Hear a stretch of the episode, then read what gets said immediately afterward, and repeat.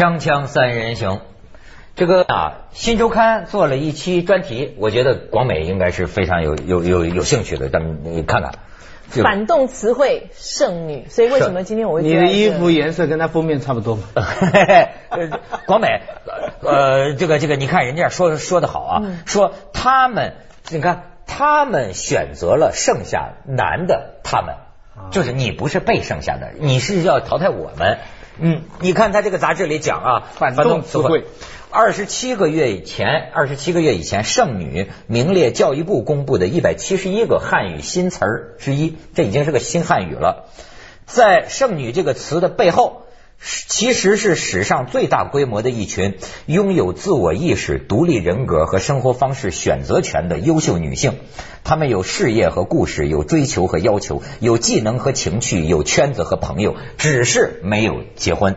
他们之中绝大多数不拒绝婚姻，只是拒绝不完美的选择。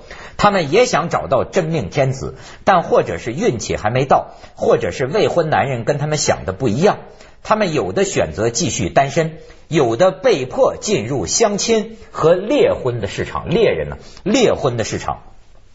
他们并不孤单，只是偶尔焦虑。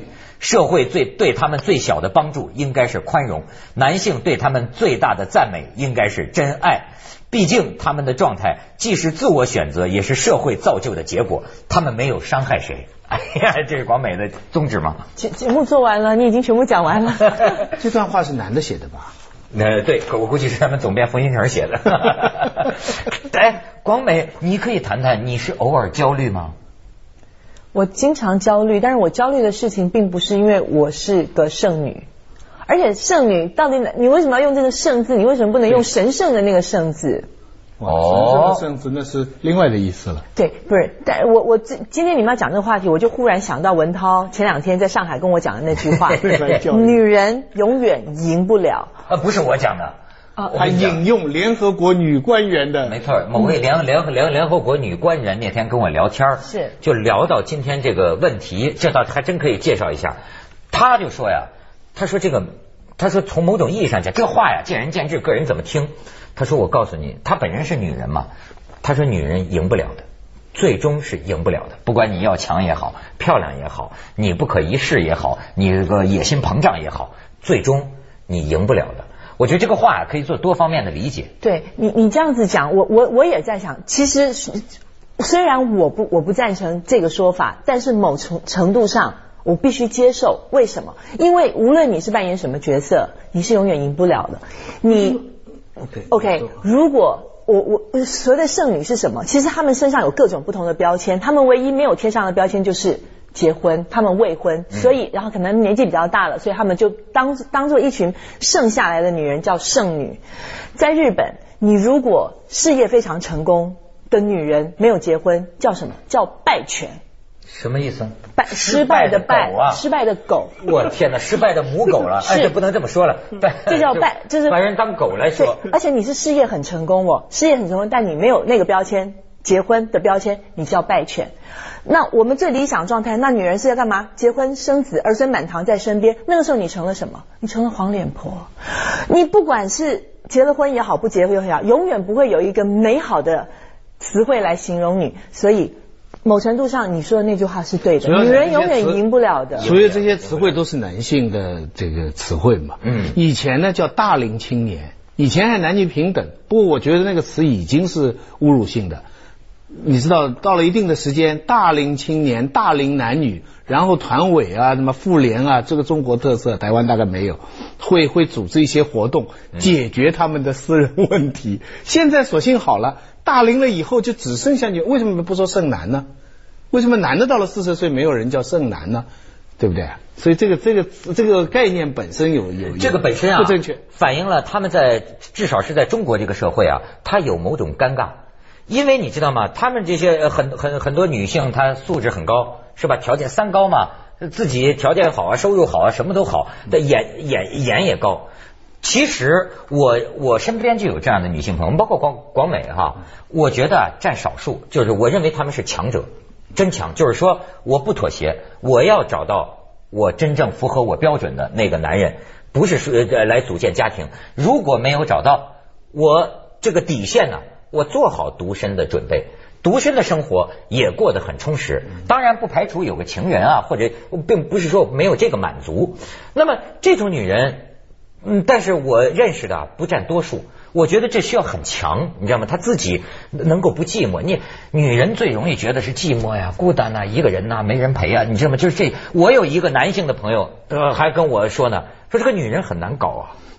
他也他这么说，他说我现在最后彻底明白了。女人这个物种，但是有点歧视妇女了，对吧？但是她的感受是，这女人好难搞。女人真的是很难搞。他就甚至就说，如果我自己把自己阉了就完了，就是就甚至就说这个男的，你阉了也不行啊，阉了的嘛，你这个很多事情还做不了。他说他要是不需要女人，其实就乐得个清净。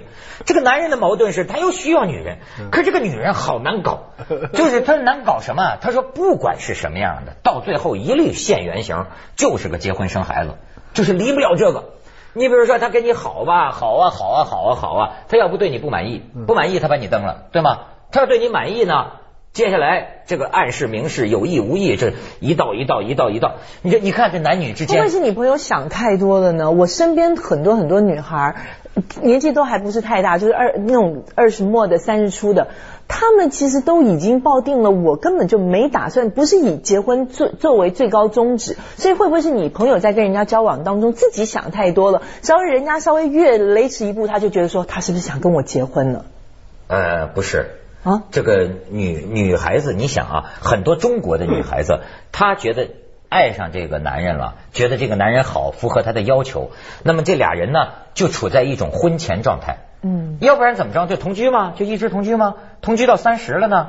那即便人女的不说，你这男的不觉着有点问题吗？实际这女的，包括这个女的，即便自己都没问题，她还有个爹娘呢，你知道吗？她周围姐妹，她周围的社会呢？说，她说你们俩老老住一块儿，这算怎么回事啊？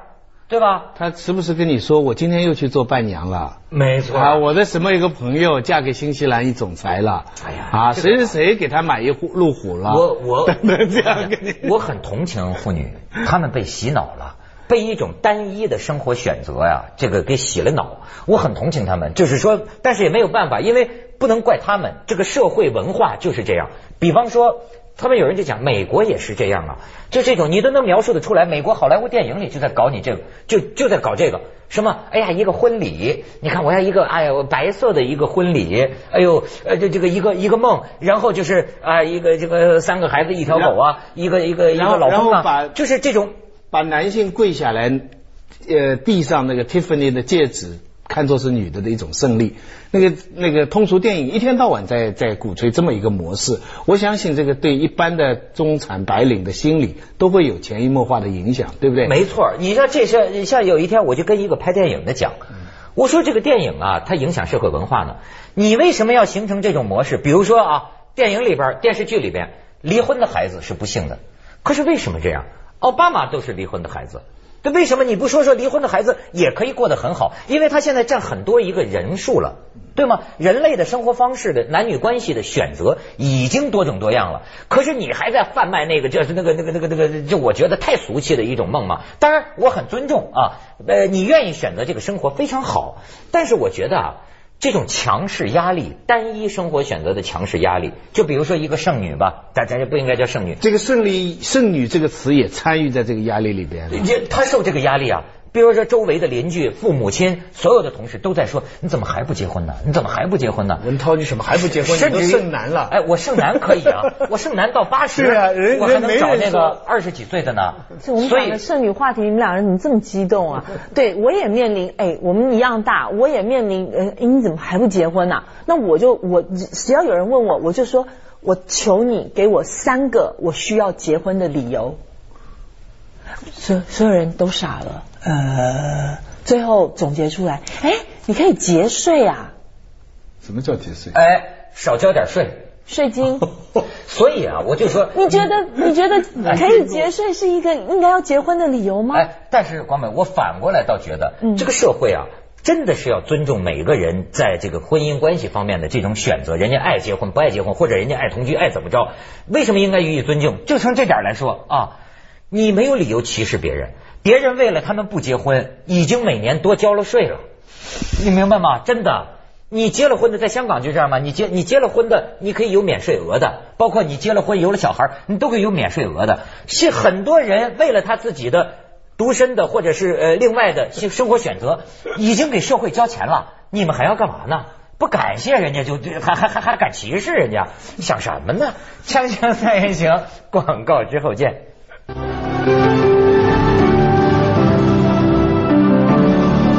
说这个问题啊，特别容易引起别人的误会啊，老觉得啊，你们攻击什么传统、什么婚姻价值观这些，其实不是的，而是说一个很简单的问题：选择是多种多样的，生物多样性、文化多元性，对吗？你愿意维护传统婚姻的，甚至有人说要要婚婚婚前什么守贞的啊，您的个人选择，我们都尊重，只要你 happy，你高兴，对吧？但是你没有理由觉得别人那样选择就。不对，那么但是如果说社会上有大大量数量的女的，她们希望一个正常的婚姻生活，如果说这个现象是存在的话，那说明其实现在世界上婚姻这个一夫一妻制的婚姻对女性还是有利的，那当然。还是一种保障，那当然，因为他男人多变嘛，没错，所以呢，这个在你好的时候，我跟你签下契约，嗯。对不对？你这个就不断在浮动嘛，我啪，这个时候我把它 fix 了，嗯，以后再怎么浮动都在这个范围里边了，而且我们共同有份了，所以实际上婚姻制度是对女性有利的。为什么呢？你不觉得？我真的不觉得，就是说真的是看你这样就不，咱就不说别的吧。你要是找一个有钱人，结了婚就能分财产，对吗？要是将来离了婚就能分财产了，这算利吗？OK，那我这样讲吧，你那你这个是已经做好了，你结婚的目的是为了要分财，你为了要分财产，而且你还有做了一个总结是要离婚。但是对我来讲，我我我觉得我要结婚的话，我是不愿意，我不是冲着人家财产去，我也不想跟人离婚的情况之下。但是万一我结了婚之后，就之前我跟一个所谓的上三流社会的人聊天，他跟我说，一个成功的男人身边需要五种不同的女人，什么？老婆，OK，这个出得厅堂入得厨房的老婆很重要。第二个，女朋友，再来情妇、红颜知己，还有个什么东西我忘了。他身边需要五类各种不同的女人。那我如果说我我我我结了婚了，我一个人没有办法扮演这五个，在我男老公面前我没有办法扮演，对，没有办法扮演五个角色。又上床，但是在。在在你这样子的一个情况之下，你愿不愿意你老公在外面有红颜知己、有情妇、有女朋友，还有一。哦，还有一夜情，想起来了，还有一个一夜情，就是说我我有没有办法能能接受这样的情况？我真的接受不了，我真的接受不了。那在这样的情况之下，你觉得婚姻对我会是一个保障，对我是有好处的吗？就趁冲着人家说哦，可能你离婚的时候可以分一笔钱。但因为你讲的这个五五种女人的情况，这不是婚姻的常理，不是她应该有的。但是婚姻照理说应该是两个人不在那里宣誓吗？不管生病不生病啊，不管怎么样，咱们都一对一啊，对不对？这个冲的是这个呀。但那个那你讲的那个东西是神话，所以我相信所有的男人都会相信了。你相信吗，徐老师？应该相信吧。呃，不是这个玩意儿啊，就是这个这个各走各路，各找各妈。我 我觉得，我觉得真的是，就是说有人相信，OK，祝福你去找吧，对吧？你就这么过嘛。可是呢，一定要明白，这个人类的这个男女关系、婚姻关系一直在变化当中，它随着这个时代啊。都在后受到很复杂的原因影响，我觉得现在就应该尊重每个人的自由选择。上次联合国那女官员啊，就 我就说她是个很有成就的，呃，大概是五十岁左右。哦我我就觉得她讲的挺有意思。她说呢，她说你有没有想到中国的人？她批评中国男人。他中国男人呢，不大能够欣赏成熟女性的魅力。你看，中国男人往往喜欢找幼齿、找这小的、找这个什么的啊。日本男人一样。他说中国，他说这个，你比如说，照他的观点，他也挺女性主义的。他说，你们男人都错了，女人到四十几岁的时候是性欲最强的。这个有科学研究现在证明了。实际上，女人之所以觉得没有那么强啊，受很多文化的原因把它锁住了。真正他就说，在西方的这个研究，四十岁的女人。男人的这个性方面的需求跟女人没法比的，女人要一旦解放了，当年孔夫子为什么不让女人出门是很有远见的，因为什么呢？男人出去乱搞啊，你是有限的，你知道吗？你有限，你能怎么着？你一天二十回，你最多日超人了，你最多日播。这要是个女人，你知道吗？她要是出去，我们可以不断的滚动播出。就是就是，你知道吗？所以所以历来的这个文化宗教倾向于限制妇女，就是因为女人本来要一旦放开，她是无限的。所以这位女女官员就说呀，说其实四十岁的女人就该找二十几岁的小伙子，因为四十岁的女人也最强，二十几岁的小伙子也就知道个干。他们一拍即合。中国目前的情况就是你那天讲的那个男的从二十到六十都在看女的的二十这一段，对不对？所以造成了这个很大的不平衡。西方人就想两个方法嘛，一个就是女的经济独立，经济独立以后就会减少依存，不大会倾斜度太大。第二个就是扩大女的的这个性活跃期。嗯，就是你你看最近的电影《Sex and the City》里边那个最性感的女的，偷看男的旁边洗澡的那个五十岁。我们的电影就不会这么拍嘛，我们不会去找一个五十岁的女的在那里很发豪啊，广东话在在那里很性欲旺盛，可人家就这么拍。妈妈咪原来的那个那个故事里边的母亲这个角色三十七岁，她女儿十七岁的的的那个呃结婚嘛，对不对？她小时候生呃三个男朋友来了嘛，可是那个那个梅丽史翠普梅丽史翠普跑出来演，梅丽史翠普一来五十来岁，嗯搞得三个女的都是五十来岁。我我是中国观念，我啊这是应该批判。我一看他一 Mary Streep 演啊，我说哎不行不行，Mary Streep 太老了，她演这个角色不好。结果没想到这个片子热销，大卖。大卖。就是说，世界上很多人，人家对于五十来岁的女的这么性感，对性这么奔放，有很好的接受。我觉得这样，你这个图形就会改变，就不是老处在一个就是，真是就是男的 活跃几十年，女的只只有活一二十年，一个有这么一个不均衡，才造成了现在很多的你知道为什么就说呃这个中国的这个呃夫妻之道啊，就是比如说黄黄黄脸婆的现象是怎么造成的？就好比他就讲了，俩人一结婚过到一起。为什么说结婚就往往成成恋爱的坟墓了？那中国的模式往往是一结婚就很快就混成老夫老妻了，对吧？他整天他也说女人也有问题，他，结了婚整天蓬头垢面是吧？上个厕所在家里也开着个门，双方都已经闹成那样。他说性总是需要一些一些神秘感的，你知道吗？但中国这个老夫老妻啊，弄到最后就是真是好像左手摸右手，所以很快你就黄脸婆，黄脸婆，然后模式就是什么？男人到外面去找新鲜的刺激，那么女人呢？女人她受这个孩子，她守着孩子，保卫家园，所以我觉得她有一个观察燃，烧瓶。所以所以所以我觉得她有一个观察讲的很锐利，就是说呀，好多中国妇女，你发现她表现出什么啊？老公在外边找吧，她把一批全部献给孩子，或者是呢特别的爱唠叨，特别的爱唠叨，在她看来，这其实是一种性能量的转嫁。你明白吗？这是女人，她把她被压抑的这个能量啊，哎，全到孩子上，全投资在孩子上，或者呢，就是这个嘴呀、就变得特别的碎，爱唠叨，爱埋怨，你知道吗？都是一一个能量。可能是中国那个出口没有特它在这个出口嘛，台湾不大会这样吧？台湾也这样。台湾我觉得也是传统型的，对，我觉得还有一个就是，我觉得传统我们中中国人哦，中华民族对于母亲这个很神圣的身份，这很神话。我有一些男性的朋友，老婆生了孩子之后，他没法再行房了，因为没错他的妻子有了母亲的身份之后，他就办不到了，他就办不到了他把了。角色分得很开，是所以我就是讲啊母亲跟情人这个分得很对，开。我就觉得应该用科学的态度，至少是人类学的态度去观察我们现在的男女关系出现的这个问题。这是个世界上有史以来最复杂的问题，你知道吗？为什么不能简单的去说道德？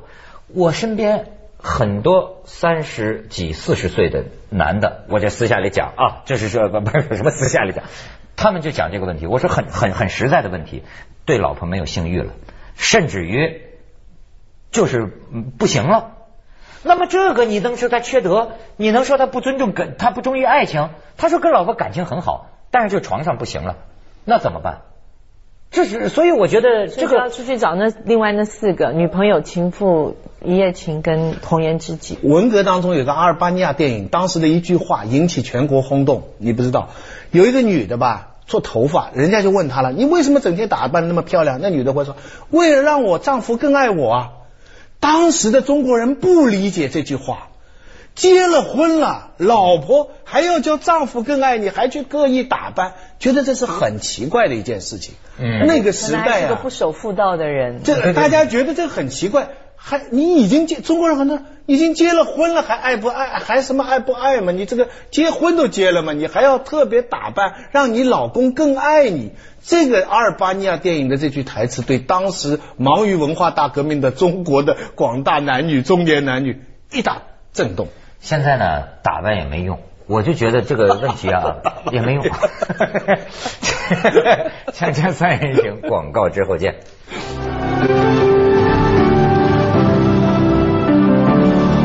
有个作曲家叫 Angel Roy Weber，做了很多嘛，呃，猫啊什么那个，最近生癌了，最近生癌。嗯，他要新出的一出歌剧里边有一个主题歌叫 My Heart Slow to Learn，我的心学得很慢。里边有一句歌词就是说，无所谓输，无所谓赢。就你刚才讲输赢，他对爱情的总结就是说，他到最后就是无所谓输，无所谓赢。因为是没有赢家的，对，没有赢。所以所以你一没有赢家讲的女的从来不赢，从来不赢，男的也未见得就赢。我男的就更甭甭甭提了，就是其实我是 男的男的更是败犬，对败犬了，败犬，男的更是败家丧家之犬。我是女尊男卑的，对吧？男的就提不起来，就不要提了。我是说，女人尊重女人，但是我同时也有一个偏见，这我这是一种人生的感慨。我觉得女人呐、天生跟痛苦相连，这个东西啊，赢不了的。这这这，我真是感觉到啊，呃 该怎么说呢？就是就是说，很多女人，我就替她想啊。因为很多有时候我有时候半夜里琢磨广美，我就替她发愁。对，她就 老觉得我一定是不会幸福的怎么的。办呢？就是找肯定找不到男朋友，肯定找到男朋友也不会幸福，就算幸福也时间不会太长。不就是首先是男人非常失败，这个是肯定的。但是呢，女人也赢不了，所以我们的主题是剩女 VS 败犬，不是女人败犬剩女对 败犬。有个基本的生物的东西，你还是不能不承认，就是到最后就发现找了两头嘛。